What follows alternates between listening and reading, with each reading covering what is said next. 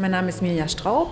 Ich bin wissenschaftliche Mitarbeiterin am Augustiner Museum und habe die Wilhelm Hasemann Ausstellung kuratiert. Die Wilhelm Hasemann Ausstellung hat ja den Titel Die Erfindung des Schwarzwalds und was man sich da als erstes fragt ist, wann wurde der Schwarzwald überhaupt erfunden und was steckt da dahinter? Man kann tatsächlich sagen, dass Wilhelm Hasemann einen ganz maßgeblichen Anteil daran hatte, welche Bilder heute vom Schwarzwald in unseren Köpfen existieren. Also so diese ganzen Klischeebilder von der wunderschönen Landschaft, natürlich auch vom roten Bollenhut aber auch von den stattlichen Bauernhöfen. Der Tourismus hat so Mitte des 19. Jahrhunderts eigentlich losgelegt im Schwarzwald. Man konnte damals dann auch mit der Bahn in den Schwarzwald fahren. Das haben ganz viele auch am Wochenende genutzt. Hasemann hat sich damals im Schwarzwald angesiedelt und ja, diese Bilder des Schwarzwalds verbreitet. War es so, dass seine Bilder dann das Bild vom Schwarzwald und den Tourismus befördert haben oder war das schon vorher sehr stark? Hasemann war wirklich auch so ein Initiator er kam ja eigentlich gar nicht aus dem Schwarzwald, sondern aus Mühlberg an der Elbe. Das ist heute in Brandenburg gelegen und ist zum ersten Mal nach Gutach für einen Auftrag gekommen, 1880, und hat sich wirklich schockverliebt in die Region. Hat sich erstmal an der Akademie in Karlsruhe angeschrieben und ist dann aber drei Jahre später für immer nach Gutach gezogen hat Land und Leute gemalt, hat aber ein Bild gemalt, das die städtische Bevölkerung sehen wollte. Also er hat nicht den harten Alltag gemalt, nicht die Mühsal, die Plagerei. Also es gab viel Armut im Schwarzwald zu der Zeit und Hasemann hat ein romantisches Bild gezeichnet. Die Erfindung des Schwarzwalds, Sie haben schon die Romantik angesprochen, spielt auch Nationalismus eine Rolle dafür? Ich würde sagen, in der Zeit spielt vor allem so ein Stück weit Tradition ähm, eine große Rolle. Da spielt der Naturalismus viel mit rein. Ähm, man hat versucht, ja, die Kultur des Schwarzwalds festzuhalten, obwohl die Dorfbevölkerung, die Menschen, die dort gelebt haben, äh, zum Beispiel gar nicht mehr gerne Tracht getragen haben. Wiederum die städtische Bevölkerung hat gesagt, nein, das muss bewahrt werden, das ist ein Kulturgut und hat dann angefangen, auch Trachtenvereine zu gründen. Sie haben ja zwei Jahre an dieser Ausstellung gearbeitet. Worin bestand Ihre Arbeit? Ja, bei so einer Ausstellungskonzeption, ähm, wenn man loslegt, muss man erstmal schauen, was gibt es denn an Hasemann-Bildern wo. Wir haben 2021 eine größere Dauerleihgabe bekommen mit 26 Gemälden. Viele Sammlerinnen und Sammler hier in Freiburg in der Region, auch im Raum Offenburg, haben Hasemann zu Hause hängen und dann hat sich das immer weiter verdichtet. Ähm, es wird überlegt, welche Geschichte wollen wir erzählen. Dann geht es an die Szenografie der Ausstellung, welche Ausstellungsarchitektur wollen wir für die Ausstellung haben. Und da war es mir ganz wichtig, dass wir so ein bisschen eine andere Architektur entwickeln. Also es soll auch von den Farben her so ein bisschen untypisch sein. Also die Leute sollen nicht reinkommen und denken, ach ja, Schwarzwald, das habe ich erwartet, genau so sieht das jetzt hier aus, sondern ich wollte ein bisschen mit den Erwartungen brechen man sieht, die Hauptfarbe im Hintergrund ist hellblau und dann hat man diese dominanten lilanen und pinken Wände, die zwischendrin stehen. Und in der Mitte sind auch sehr viele Postkarten an äh, Schnüren aufgehängt. Ich vermute, Hasemann war auch eigentlich kommerziell ziemlich erfolgreich dann, dadurch, dass er wahrscheinlich nicht nur eben seine Bilder verkauft hat, sondern eben auch Postkarten, ähnliche Motive, Reproduktionen in größerer Menge. Also Thema Postkarten war ganz wichtiger Geschäftszweig für Hasemann, gerade im Zuge des aufkommenden Tourismus. Davon hat er sehr stark profitiert. In der Zeit sind Postkarten auch überhaupt aufgekommen. Vorher hat man eher Briefe geschrieben und wir haben diese Postkarten hier in der Ausstellung als eine Art Postkartenwald. Sie haben ja auch äh, recht viel von der Inszenierung und der Idealisierung des Schwarzwaldes gesprochen, obwohl dort auch starke Armut war. Ist das auch Teil der Ausstellung? Das taucht immer wieder so ein bisschen im Hintergrund auf. Also indem wir Texte zur Seite gestellt haben, die diese Inszenierung ein Stück weit brechen oder erklären oder einen Blick hinter die Kulissen ermöglichen, versuchen wir auch aufzuzeigen, wie war es denn vielleicht wirklich. Also es ging uns weniger jetzt darum zu zeigen, wie war die Realität, wie war der Alltag im Schwarzwald, als vielmehr darum, wie ist Hasemann tatsächlich vorgegangen und welches Bild hat er erfunden. Ne? Also wir gehen heute durch die Ausstellung und denken vielleicht auf den ersten Blick, ach, damals war es aber schön im Schwarzwald, so idyllisch, so hübsch, ähm, immer äh, schöner Sonnenschein, immer grünblühende Natur. Und wenn man sich dann so ein bisschen mit dem Thema beschäftigt, dann merkt man, ah ja, okay, das ist ein ganz spezielles Bild, das er eben vom Schwarzwald gezeichnet hat. Das ist auch ganz interessant. Hier ganz am Anfang der Ausstellung, äh, wo der Künstler vorgestellt wird, ist das eigentlich so wie ein Social-Media-Profil. Also, Hasemann, Follow Me auf hm, Instagram. Beiträge, Follower, von wie vielen gefolgt? Nicht viele Beiträge. Sachse, Künstler, Illustrator, Heimatpfleger, Gutachter und Fotograf und dann eben ähm, mehrere Infos noch genauer zu ihm. Wir haben uns vorgestellt, so wie Hasemann gearbeitet hat, so würden heute auch Influencer oder Instagrammer vorgehen. Und wenn er heute gelebt hätte, hätte er bestimmt Instagram ganz häufig verwendet. Seine Bilder sind auch so entstanden, wie wir heute vorgehen würden. Ne? Wenn wir was posten, wir gehen in den Schwarzwald wandern beispielsweise, wir schauen, dass wir den perfekten Blickwinkel irgendwie uns aussuchen, wir inszenieren uns in einer coolen Pose, schauen, dass die Lichtstimmung stimmt, dass die Farbstimmung stimmt. Das posten wir dann. Genauso ist Hasemann auch vorgegangen. Also er hat sehr detailliert gearbeitet, eine sehr akribische Vorarbeit geleistet, hat viele Vorzeichnungen gemacht und dann sind seine Bilder immer so ein Stück weit inszeniert. Ne? Also es ist zwar auch vieles ganz realistisch wiedergegeben, aber manche Sachen sind so ein bisschen dazu erfunden, dazu gemogelt. Vielleicht ist die Lichtstimmung ein bisschen überzeichnet, dass immer hübsche junge Mädchen irgendwie in der Natur sitzen.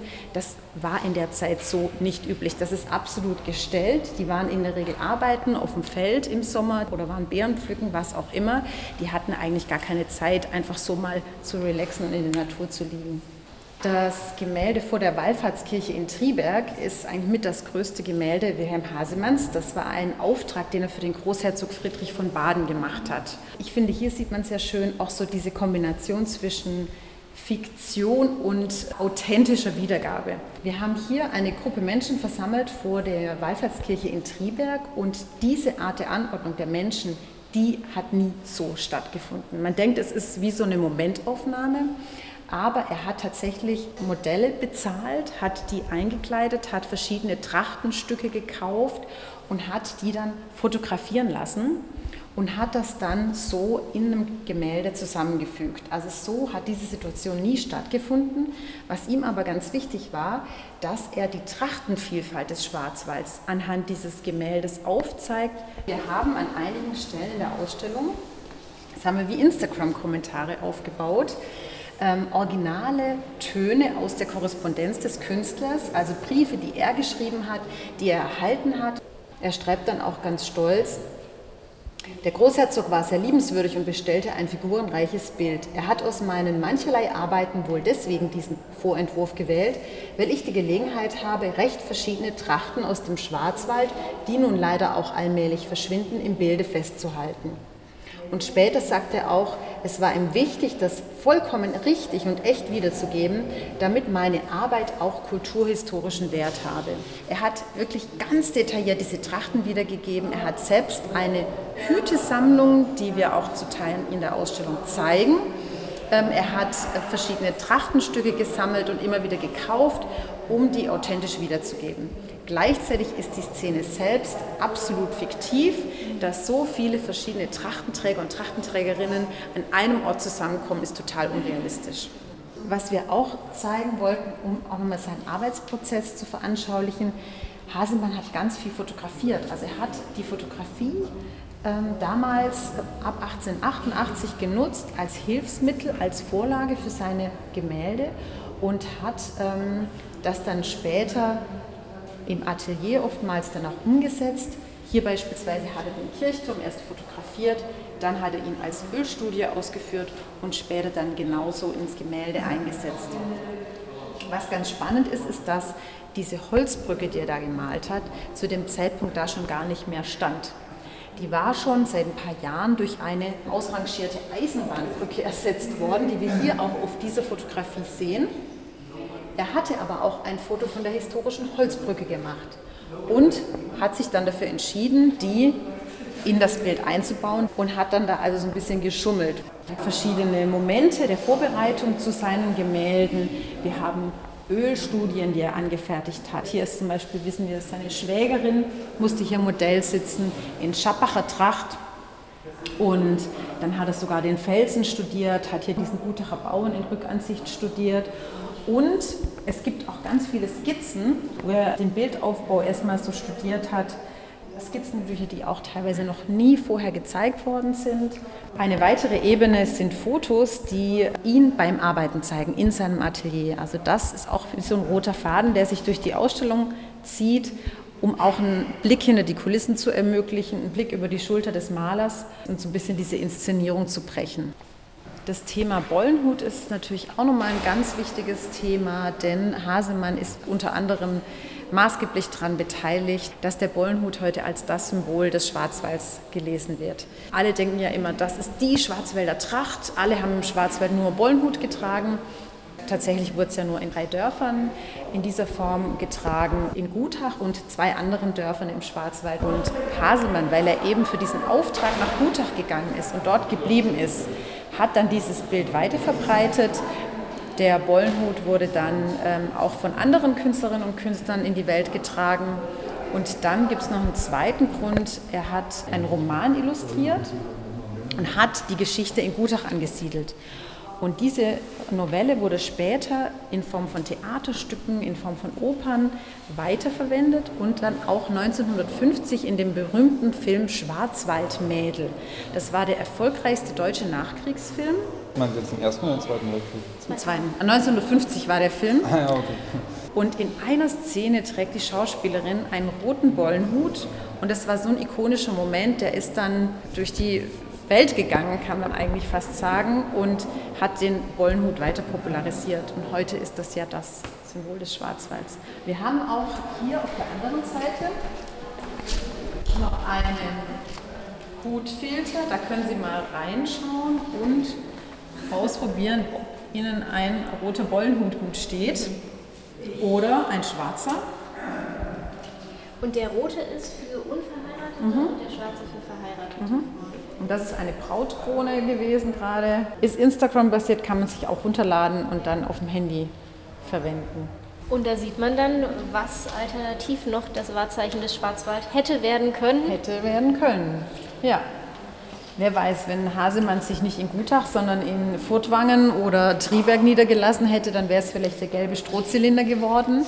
Wobei der natürlich nicht ganz so äh, toll aussieht wie diese roten Bollen. Ich glaube, die, die haben einfach auch so eine malerische Ausdruckskraft. Also man hängt sich dann vielleicht lieber so ein Bild in die Wohnung als jemand, der mit einem gelben Strohzylinder zu sehen ist. Im oberen Bereich geht es dann rein in die Schwarzwaldstube. Da hat er auch versucht, gewisse Traditionen festzuhalten, die aber in der Zeit schon gar nicht mehr so aktiv ähm, genutzt oder gelebt worden sind wie die Spinnstube. Also man hat eigentlich zu der Zeit schon gar nicht mehr gerne selbst gesponnen. Es gab schon maschinell hergestellte Stoffe. Es war viel einfacher, ähm, das einfach zu kaufen. Und Hasemann hat aber auch versucht, wie auch andere, diese Tradition zu bewahren und die Spinnstube wieder in Gutach zu etablieren und hat auch dieses Bild hier für den Großherzog gemalt. Der hat das gekauft damals für 6000 Mark für die Großherzogliche Gemäldegalerie. Also das waren Manufakturen, die waren aber zu dem Zeitpunkt eigentlich schon überholt. Und, äh das war rein privates Gewerbe. Man hat im Schwarzwald für viele, viele Jahrzehnte Heimarbeit betrieben, man hat äh, gestickt, gesponnen und das hat man vor allem im Winter gemacht. Das war, waren vorrangig die Frauen, die das gemacht haben. Im Winter konnte man ja keine ähm, Landwirtschaft betreiben und die Winterabende waren dann oft lang oder auch die Tage und deswegen hat man dann gesponnen. Und in der Zeit, in der Hasemann aber nach Gutach kam, haben das die jungen Frauen schon kaum noch mehr gemacht obwohl es so eine Tradition gab, dass man sich getroffen hat, auch an Sonntagen, hat zusammen gesponnen, geredet und meistens kamen dann die jungen Männer noch vorbei des Dorfes. Das war so eine Art von Heiratsmarkt und immer mit dabei natürlich eine ältere Frau als Aufpasserin, die dann so ein bisschen geschaut hat, dass alles auch schön züchtig zugeht. noch ein ganz wichtiger Aspekt zum Abschluss. Hasemann hat auch ganz viele junge Frauen oder Kinder bei ganz ruhigen Tätigkeiten im Herrgottswinkel dargestellt. Der Herrgottswinkel ist die Ecke eines Schwarzwälder Bauernhofs, in der in der Regel ein Kruzifix hing, bei katholischen Haushalten deswegen Herrgottswinkel und in evangelischen Haushalten hing dort eine Darstellung mit religiösem Inhalt. Und Hasemann hat in seinem Atelier in Gutach einen solchen Herrgottswinkel einbauen lassen. Heute wäre es wie so eine Filmkulisse, in die er seine Modelle dann reingesetzt hat und dann gemalt hat. Unsere Werkstätten sind extra nach Gutach gefahren, haben diesen Herrgottswinkel ausgemessen und haben den hier eins zu eins nachgebaut. Und die Besucherinnen und Besucher sind jetzt eingeladen, sich da reinzusetzen, das selber zu dekorieren, einzurichten, wie auf den Gemälden Hasemanns und sich selbst so ein bisschen wie die Modelle damals zu fühlen und auch dann natürlich mit dem heutigen Medium der Fotografie dann fotografieren zu lassen und das dann gegebenenfalls auch auf Instagram zu posten. Wir haben hier Hashtag Wilhelm Hasemann, Hashtag Augustiner Museum Freiburg. Wir freuen uns über alle, die äh, sich trauen, sich dort zu inszenieren und auch das Foto entsprechend unter dem Hashtag dann zu teilen. Jetzt gibt es ja die Ausstellung schon seit einer ganzen Weile. Wie ist bisher die Rückmeldung darauf? Wir haben am 22. Juli eröffnet und ähm, es läuft schon richtig gut. Also wir haben wirklich eine große Besucherinnenresonanz. Es ist richtig toll. Das Thema scheint gut anzukommen, auch der Katalog. Ähm, ja, wir kriegen wirklich ganz viele tolle positive Rückmeldungen auch. Vielleicht auch, weil das äh, so ein bisschen anders aufbereitet wurde ähm, und nicht so, wie man es erwartet. Also es ist wirklich ja, sehr schön. Wir sind vom Radio Dreieckland und hätten gerne ein paar Eindrücke von den Besuchern und Besucherinnen der Ausstellung. Soweit, ich bin erst gerade reingekommen, finde ich es interessant. Vor allem finde ich es interessant, weil ich äh, selber derzeitig Kunst studiere, oder halt Game Design, aber nah genug dran. Und die alten Öltechniken, die ich selber noch nie ausprobiert habe, finde ich sehr interessant. Äh, man kann viel lernen. Und was ich auch ganz interessant finde, das ist dann wahrscheinlich für die Jüngeren, gibt es so kleine Hefte und Stifte und da gibt es dann eben verschiedene Fragen für nach der Ausstellung. Also hier steht dann zum Beispiel, was oder wen beobachtet der Junge wohl? Und das ist ein Bilderrätsel, man soll den Teil, den man sich gemerkt hat, ergänzen. Also es ist ein halbes Bild und dann gibt es noch so Sachen wie, äh, wie spät ist es auf deinem Bild? Wenn man dann zum Beispiel eine Uhr malen möchte, dann kann man hier zum Beispiel 12 Uhr oder 6 Uhr eine Nachtlandschaft oder ein Tagbild, also heller Mittag, tiefe Nacht, sowas kann man da reinzeichnen. Und äh, wenn man hier so weiterblättert, sind noch mehr Fragen, zum Beispiel wie wird ein Bollenhut hergestellt, also wie entsteht der, dann bezieht sich das eben auf Sachen, die man ganz am Ende der Ausstellung zu sehen bekommt, nämlich dass die noch von Hand gesponnen werden. Und so. so kann man dann sich durch dieses Heft durchkämpfen, viele kleine Fragen beantworten und sich selber testen. Ich glaube, es ist irgendwie spannend zu sehen, wie, also wie das auch inszeniert wird und wie so die Geschichte gestaltet wird. Also wenn man die Vergleiche sieht von den Fotografien und dann wie die Motive sich in den Bildern wiederfinden und es neu angeordnet ist wie, wie da quasi eine andere Geschichte auch entsteht oder wie man auch Geschichten malerisch gestaltet. Das finde ich ganz spannend. Und Sie? Was mich ein bisschen verblüfft hat, aber ich finde es gut, diese Instagram-Geschichten, was er seiner Schwiegermutter mhm. schreibt, nach Mühlberg zurück und ja, wie das so angeordnet ist. Also die damalige Korrespondenz auf modern im 21. Jahrhundert. Das finde ich gut ist auch ein schöner Kontrast. Man hat ja vorne diese fruchtigen Farben, also dieses Himbeerlila und äh, Himmelblau mit ein bisschen Grün und äh, natürlich auch ganz viel Pink und so. Und wenn man dann in den zweiten Teil nach hinten kommt, ist alles in schwarz getaucht, außer den Bildern. Die stechen dann total hervor. Und es ist ja dann eben dieser zweite Teil, sind dann alles Innenansichten, wo dann die Bilder wie so Fenster farbig leuchten. Ja, also für diese kleinen Stuben, diese kleinen Bauernstuben ist das eigentlich total lichtdurchflutet. Und es wird auch wirklich sehr darauf geachtet, dass alles ans Manierlicht zugeht. We are from the local radio and we want to ask people about the exhibition. It looks very interesting and very impressive, I would say, because it's like the artist really I don't know how, how he finds the place, and somehow he finds the place so good, and he stay here for years and years, and he just uh, pick one topic and then draw all of it. And, and it looks like he got enough permission to keep living. That's amazing part. So it's yeah, it's very cool. And look at the color and the lighting. The That's beautiful, extremely beautiful. Especially what I like best is one is they display all the uh, process of how he concepted the concept, and then step by step they have this really very rough uh, pencil drawing, and then afterwards a little bit detailed with more black and white, and then finally he has the official one. It's perfect. It's really like you see how his mind is processing during the process it's really super good. And also I fun. It's funny is because at the entrance I see that like social media like uh, follow him. I'm like, oh okay, that's kind of a cute idea. So I, I really think the, uh, whoever who designed this exhibition, it's very nice, super cool, a lot of ideas.